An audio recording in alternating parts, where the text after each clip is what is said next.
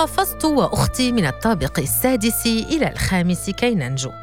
وسام الطويل. بدأت قصتي أنا وأختي حين حبسنا للمرة الأولى في غرفة مغلقة بالكامل، بابها الوحيد مغلق على الدوام، يفتح مرة أو مرتين على أقصى حد للسماح لنا بالذهاب للحمام. غرفة مظلمة لا تصلها الشمس إلا من بين فراغات سياج الشباك. هذه الفراغات كانت بوصلتي لرؤية العالم، وعبرها أقدر ما يحدث خارج سجني. أقف على عتبة الانتظار المعتاد لأي إنسان حر.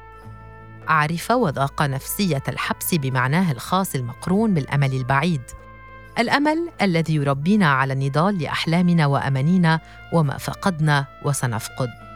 مرحباً، أنا وسام عماد الطويل، أبلغ من العمر 24 ربيعاً، تخرجت من كلية الشريعة والقانون في غزة العام الماضي، وبسبب ظروف القاهرة التي مررت بها لم أستطع مشاركة زملائي حفلهم وفرحهم، فشاركتهم دموعي وفرحتي ودعائي. هناك ثمن ندفعه للنجاة، نجاتك من نفسك أولاً، مرافقة الترومات أبواب تجلياتك الليلية، نجاتك من اسمك ومخاوفك وانهياراتك على مرمى قريب من الأحبة. وكثيراً ما أرهقتني مسارات طريقي، غير أنني كل مرة اخترت الذوبان أمام محطات قراراتي. قررت أن أقف وأواصل، لأنني مؤمنة بمعركتي وحاجتي الماسة للتغيير الجذري.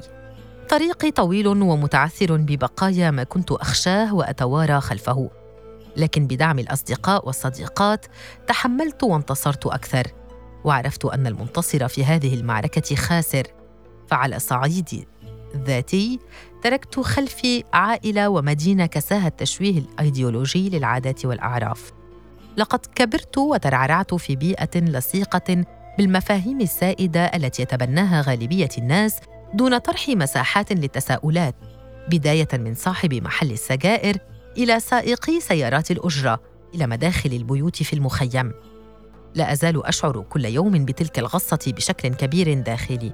على الطريقة الفصامية بالتعامل مع مجريات قضيتنا أنا وأختي فاطمة، محاولات طائلة بتشويه الحقائق، والحقيقة الأكثر تأصلاً هي أننا معنفات، وكسرنا قيد السلاسل بالقفز من الطابق السادس وصولاً للخامس لننجو. هذا ما توقعناه على الأقل، ليس إيماناً بالمنظومة الشرعية للعدالة، بل من إيمان دفين بالضرورة، إيمان بعوالم أكثر سلاماً وأمناً لنا كنساء.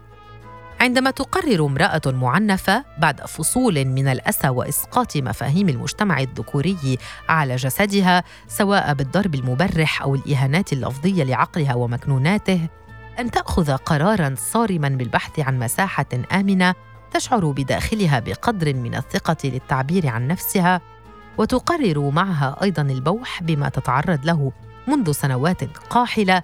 في هذه اللحظات النادرة كأن المرأة تخرج من أعشاش الدبابير، محاولة صياغة قصتها على أساس متين من الجرأة، غير مكترثة لما سيحدث بعد ذلك.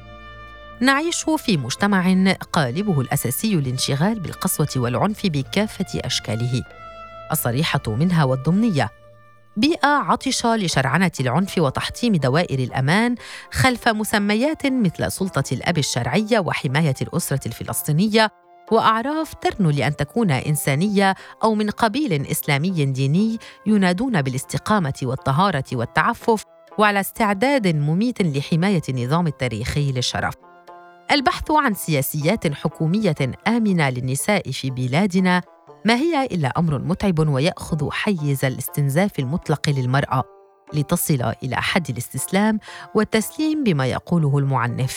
تتمثل صورته كون مراكز بيوت الأمان ما هي إلا مساحة لاستراحة محارب.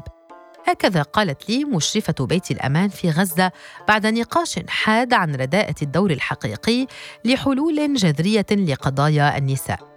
في ظل هذا التيار السلطوي الصارم للتعذيب والقسوة والتوحش، أعيش صراعي، متجاوزة قضيتي، مراقبة لقصص أخريات، نساء عاشرتهن وعشت معهن وسهرنا معا حتى الوقت الأول من الصباح. أصبح يجمعنا هم مشترك والكثير من الألم الطافح ومحاولات المواساة الجماعية للتخلص من دوامة الذنب ووصمات العار التي تلحق بالنساء في مجتمعنا. يعشن في بؤرة من العذاب الخانق والهموم المكبدة بالمسؤولية، خاصة إذا كانت أماً حاملاً في مولودها الرابع من زوج يفتقر لأي معنى حقيقي في حياتها وحياة أبنائها، وأهلها من جهة أخرى يجدون فيها عبئاً لا يمكن استقباله. تعرفت على شيرين في بيت الأمان، امرأة حاربت من أجل حياة كريمة وآمنة، لم تطلب الكثير في سهراتي الطويلة معها. وفي ليلة ما قالت لي: تعرفي يا وسام، ما بدي إلا بيت له سقف يأويني أنا وولادي. وفي صباح اليوم التالي استيقظت على خبر رحيلها إلى المجهول ذاته. التفكير بالنساء كشأن عام وفعال ومستمر يرجعنا إلى الاقتضاض السليم بالدفاع عن الحق ومراجعة أخطاء الماضي، وإسقاط آليات جديدة على الوعي بالحاضر لتغمر مجتمعاتنا عدالة وأمان وثقة بمحاسبة المسببين لألم النساء هذا، بالقدر الذي فقدت فيه الطبيعة الفطرية قلب الواقع المعاش. من الأخطاء القاتلة التي يرتكبها مجتمعنا العربي والغزي بشأن خاص هي الهيمنة العشائرية على العقول، وقمع تعدد الهويات والأقليات الفكرية غير المنبثقة عن الأعراف والتقاليد، وعدم بذل أي خطة جديدة لقبولها أو مداولتها. فأصبحنا ننفي التعددية الثقافية ونطمس كل الأدوات الممكنة لزرع أرضية عادلة داخل البلاد، لنبصر هوية واحدة وأناساً يملكون ذات ردود الفعل على أي حدث قاس. حتى محاولات تفكيك المنظومة السلطوية لتراتبية إصدار القرارات في الأسر الممتدة تدخل منحنى الرفض القاطع، فيتوارى لدينا الخلاص الفردي ونجاة الواحد. ما يغضبني حقاً أننا ما زلنا نعيش سنوات طويلة من مواجهة هذا النظام، بوجود العديد من النساء مقهورات اللواتي يكشفن الستار العاطفي لقهرهن جيداً ولا يترددن بمحاسبة المسؤولين، لكن الواقع ما زال قاسياً. هذه الضجة التي تفعلها النساء اللواتي يناضلن يومياً من أجل حقوقهن والحق في حياة بلا عنف، أبصرتها في كل امرأة صادفتها في حياتي، بداية من شيرين إلى سمر ونهلة وتغريد وكريمان ونهيل، إلى إسراء غريب ومادلان والنساء ذوات القلوب العامرة بالحب والإصرار رغم القهر الوجداني الصارخ. إليكن أكتب وسأكتب دائماً.